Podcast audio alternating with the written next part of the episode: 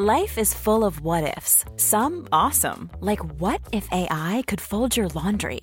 And some, well, less awesome, like what if you have unexpected medical costs? United Healthcare can help get you covered with Health Protector Guard fixed indemnity insurance plans. They supplement your primary plan to help you manage out of pocket costs. No deductibles, no enrollment periods, and especially no more what ifs. Visit uh1.com to find the Health Protector Guard plan for you. Small details are big surfaces, tight corners are odd shapes, flat, rounded, textured, or tall. Whatever your next project, there's a spray paint pattern that's just right. Because Rust new Custom Spray 5 in 1 gives you control with five different spray patterns.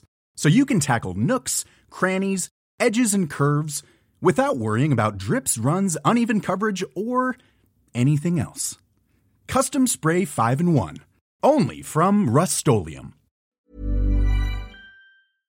Outspoken with White and Jordan. 100% engagement. It's a total disrespect. Download, stand well back, listen. Jim White and Simon Jordan. I don't see that view. Outspoken with White and Jordan. From the world's biggest sports radio station, Talk Sport.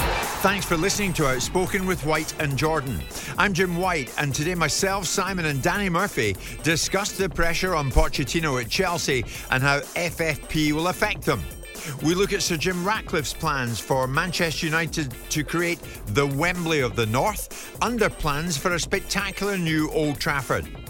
And IFAB are now discussing proposals for referees to be given the power to stop matches for official cooling off periods so are players ready to be sent to the naughty corner?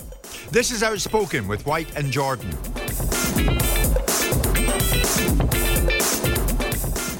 Chelsea tonight, Danny. Um, they're looking to bounce back from the weekend's defeat to Wolves. They, are at Villa tonight. FA Cup fourth round replay. It's live on Talksport. Pochettino has said he has received quotes a very good text from the club's owners, insisting everyone at the club is in this together. I mean, you wouldn't expect it any other way. Does he need a text to be told that? Um, not necessarily, but I suppose it always helps if you're getting some support from upstairs, and he can then publicly say it to shut a few people down and stop answering. You know, having to ask, answer the question, I should say. Um, it's a big game for him tonight. They got, in fact, they got a few big ones coming up. Yeah, the next three or four games are really big, including the cup final against Liverpool. Um, he needs some results because there's a lot of discontent. There is. I know? mean, there's a message, Danny. I'm a Chelsea fan, but I am already resigned to Chelsea not progressing to the next round of the FA Cup tonight. We will go out. So there's pessimism in various quarters. Well, they, have got they've they've got players who are capable of winning any any game. They don't. They haven't looked for a little while like performing to those levels, but they've got the capabilities. They're not going into this game at Villa destined to lose. I mean, that's ridiculous. I mean, Chelsea fans are obviously a little bit negative at the moment for what they've seen, especially in the last week, hammering at Liverpool. Wolves go down score four past them. Do you know, it's, it's strange football because I was saying this to someone the other day. I, I saw all the games Sunday, so I watched Chelsea Wolves in its entirety.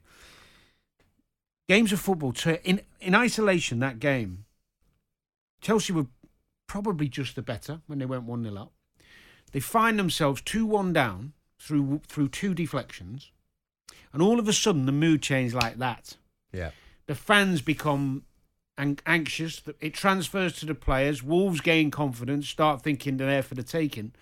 And the difference in a three minutes, four minute spell at 1 1, where Chelsea were probably still the better, it, it was unbelievable. I mean, Wolves were great. So, you know, they, they really did put them to the sword when they when they got their tails. Yeah, but you're right, Danny. When you see the scoreline, far from the whole story. Yeah, and I, I think look, Chelsea are just in a. Uh, it doesn't matter who went in there really, unless it was Pep, maybe. But anyone else, they get they've sacked Poch now and bring someone else in. He's still dealing with the same players and the same mm. problems. They bought potential. It's never yeah. been done. I've ne- no, I don't can't think of an example. of Any club has ever spent that much money on potentially good players, well, Simon, rather than ready-made. Reports this week suggest Chelsea are concerned that sacking Pochettino at this moment would put them in danger of breaching uh, Premier League profit and sustainability rules. Well, I think that's just a stupid analysis. Really? I mean, the club have spent a billion quid and you're suggesting that a ten million pound payoff is going to be the reasons why they breach financial fair play. Mm. I think that's just a silly analysis. Yeah, and but they're at the limit already, are they not? well, who knows? Who made the analysis? Well, th- have a listen, Simon. Your best friend, Stefan Borson, uh, former uh, financial advisor to Manchester City, was talking to us about Chelsea. In my mind, there's certainly trouble on the horizon, uh, and they will certainly fail financial fair play uh, for the current season, uh, unless, uh, and, it, and it's, it seems to me very unlikely, that by the 30th of June this year, they sell well over 100 million pound of players. But the window that they can now do that is going to be very small because the season's going to finish and we've got the Euros. So if you look at someone like Gallagher, Gallagher's going to be in the Euros from the 14th of June. So if they want to ship Gallagher before the 30th of June, they've got to move very, very quickly. And again, the likely buyers are going to know that Chelsea need to sell players. So, Simon, I mean, they I don't want to sack Pochettino because they don't want to incur any extra losses. Well, but that's a silly argument because if Pochettino is a waste of time and, and you can get someone in that can get you four places up the league, you've just put 10 million quid back on on your income because you get merit payments. So if Pochettino is the wrong manager and is producing the wrong outcomes and you're going to suffer as a result of it in the Premier League, if you get someone in that gets better results, that gets you three or four places up the league, you've just got 10 million in merit payments and that goes into the neutral uh, column of what you paid for it, what you have to pay him to go out the door. And you'd also structure his deal over a period of time on the way out so it wouldn't all hit the financial obligations of this season. So that's nonsense for a start.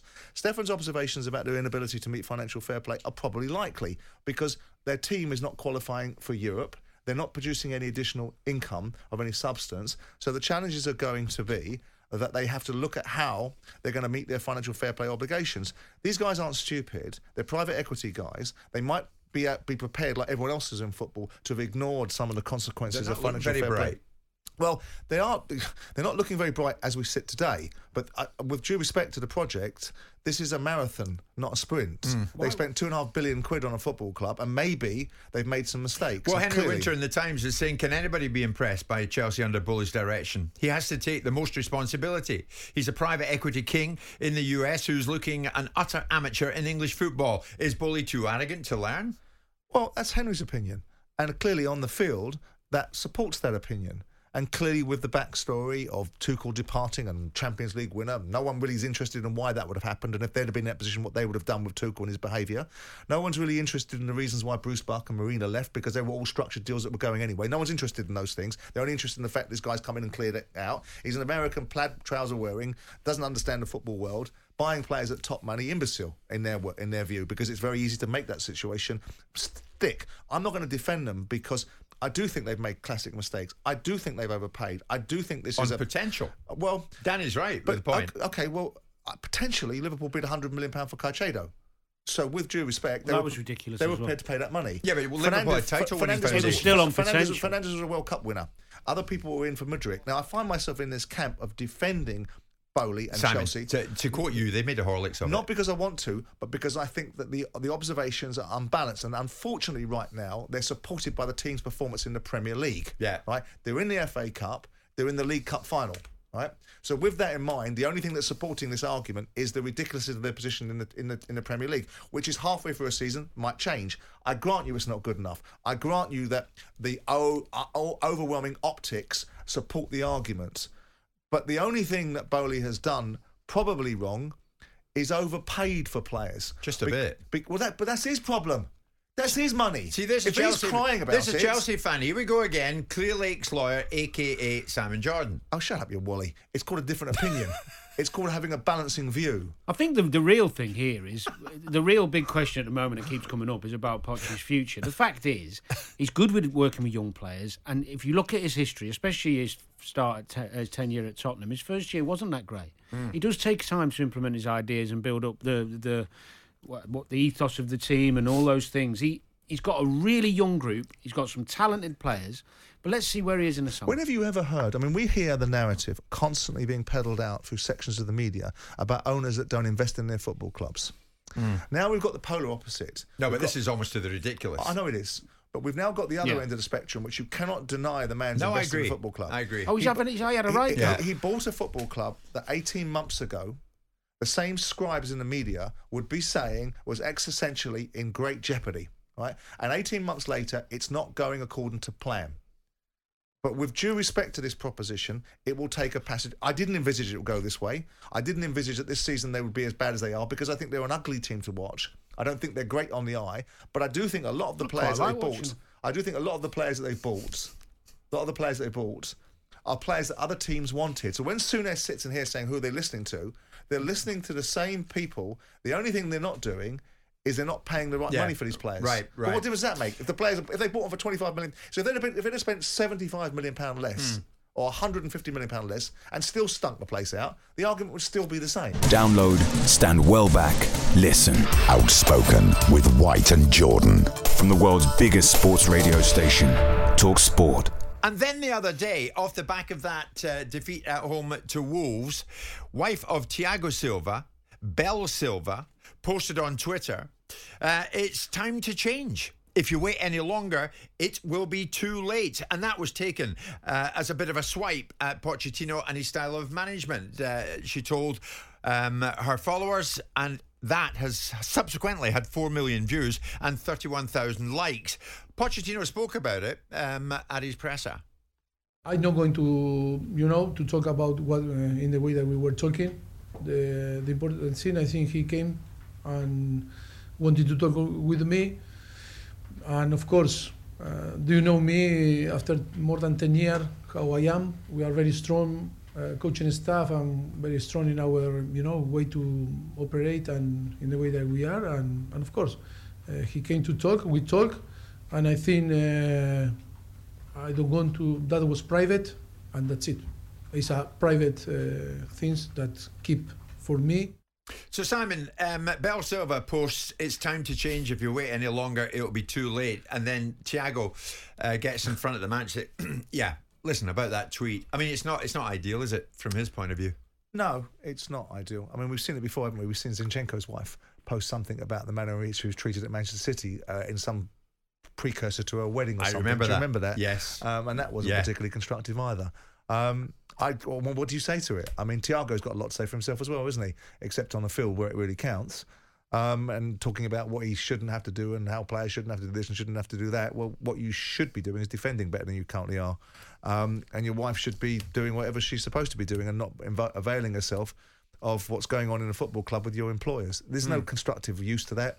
There's no need for it. There's no benefit in it. Everyone's entitled to an opinion, but um, it's not one that I think I would want to see one of my players' wives voicing. No, um, we've seen it before, Danny. I mean, Aaron Ramsdale's dad get involved. Uh, Harry Maguire's mum get involved when Harry was copying it. Well, you know my views on on, them. I, I, I find it bizarre that you would get yourself in that situation where a wife, partner, girlfriend, mother, brother, whoever starts tweeting about your career and it, it, it- politics at the club and who should do what. I, beyond my comprehension because it wouldn't happen on my watch. And if it did, it only happened once. The irony is, is that Thiago Silva can say what he wants. He's had a wonderful career and he's entitled. He, he could, he could come out and say what he wants to say because he's near the end of his career anyway. Doesn't, there's no real repercussions.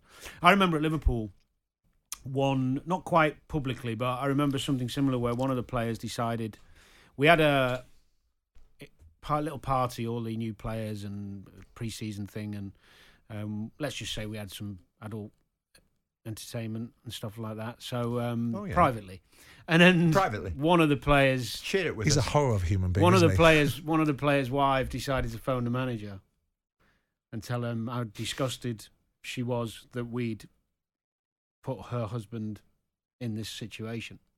or that he should not have had to witness what went on. Yeah, Oh, and- right. And, and- what went on? Well, more importantly, let's just say he, the point I'm getting to is he, ali- he alienated himself All right. somewhat because the lads quickly went, "What are you doing?" What are you about? Yeah. Yeah. Um, and that would happen the same with social media in terms of if Thiago Silva was 25 and planning a long career at Chelsea, it'd be more more relevant if she kept because what what's next? Yeah. Is she going to tweet about I don't know Chilwell's poor defending if he has a bad game next week? Yes. Where Yes. does it Where does it stop? Yeah. Yeah. you know, yeah, yeah. what's she going to do? Tweet about Jackson missing a header at two one that should have gotten back in the game against Wolves. Yeah. Wait, what? It was quite a, a smart move by the Liverpool player, though. Getting in first because his wife was bound to hear go- about it and go and say, I tell you what they put me through last night. I've never quite seen Yeah, he did. To be fair, he wasn't offended by that. He wasn't offended by that. Well, um, I, I, I can see where But you get my goes, point, though. don't you? Yeah. If a yeah. player starts, if a player's missus starts busying herself, it, it causes a problem for the player. Yes. That's where I'm going with it. But I mean, you didn't have social He was media a, in he was time. an idiot anyway. Who? The fella involved. The fellow, or this Liverpool player? It wasn't popular boy. Oh, he wouldn't be popular after that because it was all about bonding, wasn't it? Well, the same- you know, the and, same- uh, the same- and Bondage. and, The, and s- the the bonding or same the bondage person, the same wrong. person's wife decided on a particular night out, where with partners to and to to tell another Liverpool player that his defending had been absolutely atrocious and he needs to sort his off the field antics out. Wow. And I'm talking about a Liverpool legend as well. So hmm. the, the, the, the- this is this, This is, is the same big- fella's wife. Yeah, yeah. Right. Where, where is stuff. this individual now? In in what country is? Then we might get a picture of I where. don't know where he is. No, No, no. It just it's not in this country. How would you like to look five years younger? In a clinical study, people that had volume added with Juvederm Voluma XC in the cheeks perceived themselves as looking five years younger at six months after treatment. Look younger, feel like you. Add volume for lift and contour in the cheeks with Juvederm Voluma XC. Reverse signs of aging by adding volume to smooth laugh lines with Juvederm Vollure XC. For important safety information and to find a licensed specialist, visit juvederm.com. That's J U V E D E R M.com. Not for people with severe allergic reactions, allergies to lidocaine, or the proteins used in Juvederm. Common side effects include injection site redness, swelling, pain, tenderness, firmness, lumps, bumps, bruising, discoloration, or itching. There's a risk of unintentional injection into a blood vessel, which can cause vision abnormalities, blindness, stroke, temporary scabs, or scarring. Talk to a licensed specialist to find out if it's right for you. Here's a cool fact a crocodile can't stick out its tongue. Another cool fact you can get short term health insurance for a month or just under a year in some states. United Healthcare short term insurance plans are designed for people who are between jobs, coming off their parents' plan, or turning a side hustle into a full time gig. Underwritten by Golden Rule Insurance Company, they offer flexible, budget friendly coverage with access to a nationwide network of doctors and hospitals. Get more cool facts about United Healthcare short term plans at uh1.com. I'm Sandra, and I'm just the professional your small business was looking for. But you didn't hire me because you didn't use LinkedIn jobs. LinkedIn has professionals you can't find anywhere else, including those who aren't actively looking for a new job but might be open to the perfect role, like me. In a given month, over 70% of LinkedIn users don't visit other leading job sites. So if you're not looking on LinkedIn, you'll miss out on great candidates like Sandra. Start hiring professionals like a professional. Post your free job on linkedin.com/people today. The world's most dangerous download. Outspoken with White and Jordan. From the world's biggest sports radio station, Talk Sport. So Jim Ratcliffe apparently believes the north of England should have a world-class venue to rival uh, the 90,000 capacity Wembley Stadium here in London, and could yet seek to lobby the government for funds amid Westminster's levelling up pledges. Okey-dokey. So um, the spiritual home is important, a source said. We think fans would be quite happy to accept a brand new stadium if we stay where we are. This, do you know what this reminds me of? And I know you, you, you take it as typical of me to put a kilt on this story, if you like. But years ago, Simon, at Celtic, there was talk that Celtic were going to move out of town Yeah. and go to Cambuslang, an area outside Celtic. In came uh, the Scottish American businessman Fergus McCann, said, No, I'll put money in. We stay where we are, Mm.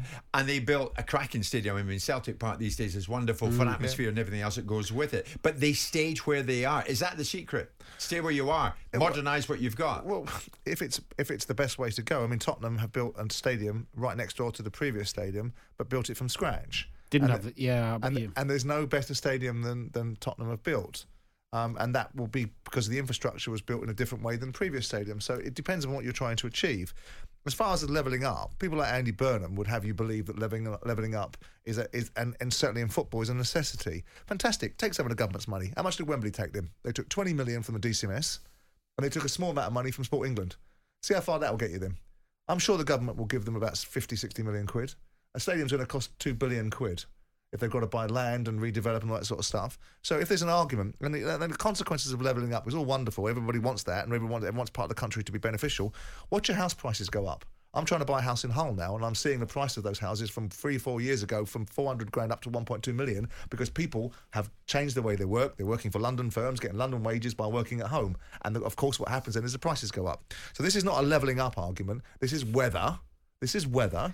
it's beneficial to have two stadiums that can provide facilities for international and domestic football. The Wembley argument, one of the things that underpins the value, it's not because I'm a southerner, but underpins the value of English football in people's minds and creates the identity that we have, is things like Wembley Stadium, is the iconography that goes with the English Premier League Wembley Football Stadium. And it was built not for a domestic side, it was built for international football and to house domestic football at its highest level. Hmm. This is a domestic football club wanting to have government money when it's got owners that have just trousered a billion quid. Get lost.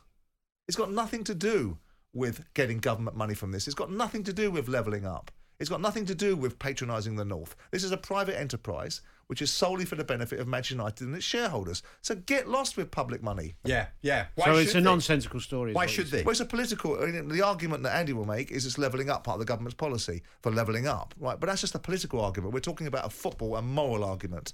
But then and why- yes, why Jim couldn't another- and yes, Glazers want to benefit and, and, and, and enhance the football club, and that should be enhancing Old Trafford's But facilities. then, if, you look, if you're an owner, would you not exploit levelling up policies of the government? Would you not exploit it? That's what Ratcliffe's yeah, doing. fine, but I'm not having I'm not having a politician tell me to do it. I'm not having a politician speak on behalf of the owners of the business. and Well, I'm why then- can't every club in the north get some money to level up then? Well, then you throw the argument back at them and say, well, let's have it right then. Look, how much of the Glazers... Do you want to have the argument then about levelling up? Why wouldn't the Glazers be responsible for levelling up Manchester United in stadium terms? Because they've just made a about two billion quid out of no money. Yeah, but where's, but I'm asking you, Simon, where's the logic then? If, if why would they give it one club and not another? Because the, what they'll suggest is that this club is building a stadium that will be able to house international and domestic football and separate and distribute. another football. club might say, "Well, we'll do that." I'm not against that. Mm. Well, then another club can come up with that proposition, can't they? So if another club can build a 90,000 seater stadium on a site that's already got 74,000, then they can put their hat in the ring. But there aren't many clubs that can do True, that or true. have the facilities to do that. So that's the reason why this whole conversation is happening. Yeah, yeah. It's in some state when you think of it. If this is Old Trafford right now, the building is reaching the end of its natural life. The cabling, electricity supplies, everything is nearing its sell by date. I mean, how's it got to that? No wonder United fans take it out in the Well, Glazers. there a What long the heck time, have they hasn't been doing? I don't know about that. I think David Gill was on a podcast the other day talking about. He said the leak was roofed when we were winning everything. I think he said along the lines of, you know, people just find what they want to find. that? Yeah, I mean, they shouldn't have a leak in the roof. 'cause No, they it- shouldn't. It, And- fix and- bloody and- leak and stop the argument. Look, But it the needs modernising because the thing is, with a with a stadium like Tottenham's, I mean, Simon will know more than me, obviously, about this, but the, the funds they must, Obviously. Well, financially, they must get in God knows what from the American football, from concerts, from well, boxing. Well, look at the turnover that Tottenham have got. Tottenham have got themselves into a position where their turnover is 550 million quid for finishing Nowheresville in the league. what percentage of that would be off the field, off A away fair from? amount. I mean, I mean, people ridicule and parody Daniel's propensity to get after uh, other revenue streams and put an F1 track or whatever it was going to be around the middle of the stadium and put Beyonce in there. But this is modern sport. It's not. You don't just turn on the lights once a week. This is what happens. You generate revenue from stadia. Yeah. Look at Wembley. Wembley cost 757 million quid. 120 million of that was a structured deal of DCMS money, of Sport England money, which is part lottery funded, and London Development Agency, which are the people that which were the developers who Yeah, got a turn out of yeah. it. The rest was borrowed, and they've taken 15, 16 years to pay it back because they borrowed the rest of the money.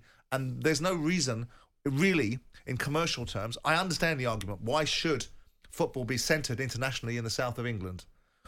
Well, it's the capital of the country, unfortunately. It's universally recognised around the world, London, and Wembley Stadium comes with that imagery. And as hmm. long as it's benefiting English football, and I'm not so sure that the idea that those clowns had three or four years ago to sell it to Shad Khan Well, I was going to get to that. but know, same money. Is it used often enough at the moment, Simon Wembley? Well, I would Shad suggest. Khan thought multi-purpose of uses. Well, it's I think it's used pretty extensively. I, I mean, we're, used we're ringing it as possible we can. We've got playoff finals there. We've got FA Cup semi-finals there. We've got League Cup finals there. We've got international games there. We regularly throw our hat in there for European Right, Cup right. finals or Champions League finals. It's lost Right. a little bit And- of it. I think it's lost a little bit of its iconography. That kind of wow, you know, the FA Cup final. But everything does in the end, doesn't it? If, True. if, if, you, if, if well, the thing that sells is scarcity. But scarcity isn't available in football because you want to see it dawn till dusk. So now what we've got is a, is a football world that the media is saturating because it's a great product that sells well. Mm. Yeah. So that unfortunately, when we used to watch Saturday and watch the FA Cup final turn up and see all the insights the players, we now see that on an hourly, on a regular basis. basis, yeah. So as a new stadium the greatest legacy any owner can imprint on a football club, Simon? The way is is, is Ratcliffe a- made the right noises here? Well, I think a great. I tell you what, how how wonderful is the legacy of the Stadium of Light when you're sitting in League Two or One or wherever Sunderland were. League One, apologies, Sunderland That's a fans. very good point, Simon. So a stadium is a great thing to have, and you always want to build a stadium. And I tried to do it at Palace, but we couldn't get the planning permission. I was going to move it up to Crystal Palace National Sports Centre, but it meant reducing the capacity of the stadium, which made no commercial sense. Right, and the difficulties of getting planning permission and compulsory purchase orders on the houses around the house, around the footprint of Palace was very difficult. If Parish has achieved something with the stand, then fantastic for him at Crystal Palace. I don't think it's a great, the greatest legacy, if unless it's an economically powerful model. Well, it's not the greatest legacy if you're Farhad Moshiri. You're building a brand new stadium, and uh, you're not being spoken about in the highest possible terms. Well, that is for sure. Unfortunately, he's an exception that doesn't prove the rule. If you can build a football team that's capable of embracing a stadium, Yeah. then you will have an ultimate legacy. Yeah. Yeah. And that's what Daniel's challenge is at Tottenham Hotspur, and that's what the next owners will be at Everton. I would urge anyone to do it. Google Fergus McCann and have a look at what he did at Celtic Park. A magnificent stadium. Lionel Messi said it's the best atmosphere he can remember playing in in, in European football out with the Nou Camp. A phenomenal stadium, and they stayed where they were. They stayed where they were. So Jim is going to do that, but is he going to do it with government money? We'll keep across it. Danger. Flammable exchanges ahead. Outspoken with White and Jordan. From the world's biggest sports radio station, Talk Sport. The people at IFAB, the organisation that makes football's decisions, are sitting um, sitting uh, in meetings, virtually back-to-back meetings, all the time in Zurich these days. Because after discussions over sin bins, they've now moved on to discussing proposals for referees to be given the power to stop matches for official quotes cooling off periods. If players are feuding or if tempers on the pitch get out of control. This is all in an effort to get better player behaviour on the field of play. But this is for real. This is no joke. IFAB are considering cooling off periods. Everybody take a break in play. You calm down over there. You calm down over there. And then after a few minutes, we'll restart the game. Are we really talking about players being sent to the naughty corner on the field of play? Back in November, IFAB's chief executive, the boss, Lukas Brud, told us that their organisation's next big priority was tackling player behaviour. it's a sport. The football culture has forgotten that it is a sport. It's supposed to be fun. It's supposed to be enjoy enjoyable. It's, uh, it's supposed to be joyful. It's a it's a very important matter to us. We are starting to identify areas and potentially test areas um, of the laws of the game, of new laws of the game, um, or recommendations or guidelines to make sure we we really combat this poor poor part of the game, which is bad behavior, is unfair behavior, mass confrontation, uh, referee being, you know, assaulted in grassroots level, amateur level. Uh, but what we see across the globe is a major problem and a major risk to the game. So, as a football fan and as the CEO of IFAB, I believe that things have to change. Now, Danny, you played the game. Can you imagine this? And they're serious about it. But it's because of dissent and players feuding on the field of play that's brought this about. So it's you, the players, that have really caused this situation in the eyes of IFAB. But that's what they're talking about. Right, calm down. You lot stand there, you lot stand there. I will resume the game in a, in a couple of minutes when you've all cooled down. That's what they're proposing. So what he's suggesting is punishing those players who can behave and have the emotional intelligence to be disciplined and keep the cool. And we'll we'll make, we'll stop the game. We'll drop the passion levels. We'll try and make it really subdued so everyone's happy. And A cooling off period. It's absolutely nonsensical. It's ridiculous. They must have very little to do. They, they, they're trying to justify their existence, it sounds like, by coming up with some of this crap. No, they're trying to make you lot realise there's a difference Well, between passion and abuse. As I said earlier in the in the year, I, I was all for the beginning of the season. This the referees dishing out cards to players who start remonstrating quickly, getting in the face. All for it. Get rid of the petulance. Going over to the get booking the managers, booking the coach, booking the players. As soon as you're petulant, get them booked, and they're doing So it go- better. Go, card happy. Just do your job properly as a ref. But you're against sin bins too. because that is look, football's entertainment. All you're going to get with sin bins, all you're going to get is one team, and they'll work on it in training quickly. You're a player down, you drop off. You're just going to have training game. You'll, you'll have 10 minute spells in games where it's like a training practice. You'll have one team defending and one team attacking, and everyone will just do it. You'll automatically fall into a, a low block to get through that 10 minutes. That's exactly what will happen. The other problem you've got with sin bins is you're just throwing more problems for the officials to, to throwing it in the mix in terms of subjective decisions. And I'll give you a quick example. Absolutely right. If I'm running in on goal, because professional fouls is one of these things they're talking about sin bins, you know, tactical foul they call it. Right, right on occasion, they're very obvious when you someone's running ahead of you and trip them up, knowing you'll take a yellow to stop them. Fine, that's easy. What about the one where you're running with somebody and you clip them accidentally and they go over? It's a foul. What you're going to get is 50% of referees going, that was accidentally on purpose, and another 50% going, not sure it was. Then a team is left without a player for 10 minutes because of this new initiative. Because confusion reigns. Yeah, and then yeah. what you're going to get is you're just going to get possibly 30 minutes of a game where one or the other team is sat as a low block because not like rugby 14 against 15 you can get away with it a bit more i know it's still relevant one player less in a game of football of two teams with equal quality is hugely significant the whole dynamic of football will change with sin bins it will be an absolute joke as a spectacle but it gives the referee the authority that they need they've got it they've got it already They've got it already. They've got it already. And the best ones use it How really. have they got it already? Well, let me ask you this: They've How many times this season? cards. How many times this season do you remember a free for all on the pitch where the refs lost control and actually we go, we go oh god, he should be in the sin bin? Yeah. Where, when I don't remember one. Well, this is the point I was going to make. I am absolutely in the camp of developing the opportunity to empower referees.